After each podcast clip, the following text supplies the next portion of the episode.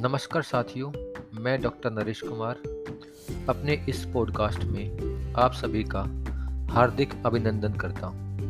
तथा आशा करता हूँ कि आप सभी का साथ एवं सहयोग मुझे निरंतर मिलता रहेगा। आज के इस एपिसोड में मैं एक नए टॉपिक, मूल्यों की शिक्षा अथवा शिक्षा का मूल्य को प्रस्तुत करने जा रहा हूँ। और आशा करता हूँ कि आप सभी साथियों को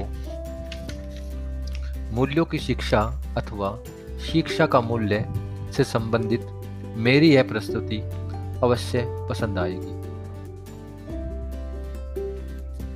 मूल्य क्या है? यह एक विचारणीय प्रश्न है। प्रत्येक व्यक्ति एवं समाज के कुछ निश्चित मूल्य होते हैं। ये मूल्य समय एवं परिस्थितियों के अनुरूप बदल भी जाते हैं, अथवा समय के साथ साथ उनमें थोड़ा बहुत परिवर्तन भी आ जाता है। यदि मूल्यों की साधारण से शब्दों एवं भाषा में बात करें तो यह कहा जा सकता है कि मूल्य तो वास्तव में व्यक्ति एवं समाज को विशेष आधार प्रदान करते हैं। अर्थात, जैसे व्यक्ति अथवा समाज के मूल्य होंगे, वैसा ही उस व्यक्ति एवं समाज का आधार होगा। अब यह प्रश्न उठता है कि क्या मूल्य अपने आप ही निर्मित होते हैं?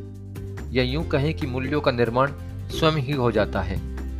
नहीं, मूल्य अपने आप ही निर्मित नहीं होते और न ही इनका निर्माण स्वयं होता है। अपितु, इनके निर्माण के पीछे शिक्षा की एक बड़ी ही सशक्त एवं प्रभावशाली भूमिका होती है। जिस तरह मानव का आधार उसके मूल्य होते हैं, ठीक उसी तरह मूल्यों का आधार शिक्षा होती है। और जब ये दोनों आधार मिलकर एक साथ समायोजित होते हैं अथवा उनमें सामंजस्य स्थापित होता है तो व्यक्ति एवं समाज के विकास का मार्ग प्रशस्त होता है। तो क्या यह समझ या मान लिया जाए कि मूल्य एवं शिक्षा एक ही सिक्के के दो पहलू हैं? अर्थात, मूल्यों के अभाव में शिक्षा नहीं और शिक्षा के अभाव में मूल्य नहीं? यह एक विचारणीय प्रश्न है। निसंदेह, प्रत्येक व्यक्ति इस प्रश्न की व्याख्या अलग अलग एवं अपने तरीके से करना चाहेगा। लेकिन, इस प्रश्न के उत्तर के संदर्भ में एक बात तो निश्चित होगी कि उत्तर चाहे कोई भी हो, लेकिन मूल्य एवं शिक्षा एक दूसरे के पूरक ही नज़र आते हैं। यदि वर्तमान परिवेश को मूल्यों के संदर्भ में देखा जाए एवं उसका विश्लेषण किया जाए तो यह बात स्पष्ट नज़र आती है, अर्थात प्रत्येक व्यक्ति इस बात को कहता एवं महसूस करता नज़र आता है कि आज की शिक्षा में मूल्यों का अभाव है। अर्थात, आज की शिक्षा मूल्य विहीन है, या फिर यह कहें कि उसका पतन हो रहा है। इस अभाव एवं विहीनता को विभिन्न तरीकों, मतों एवं तर्कों के माध्यम से व्यक्त एवं स्पष्ट किया जा सकता है। और इसकी व्यक्तता एवं स्पष्टता व्यक्ति विशेष के अनुसार अलग अलग एवं विशेष, अर्थात विशिष्ट हो सकती है।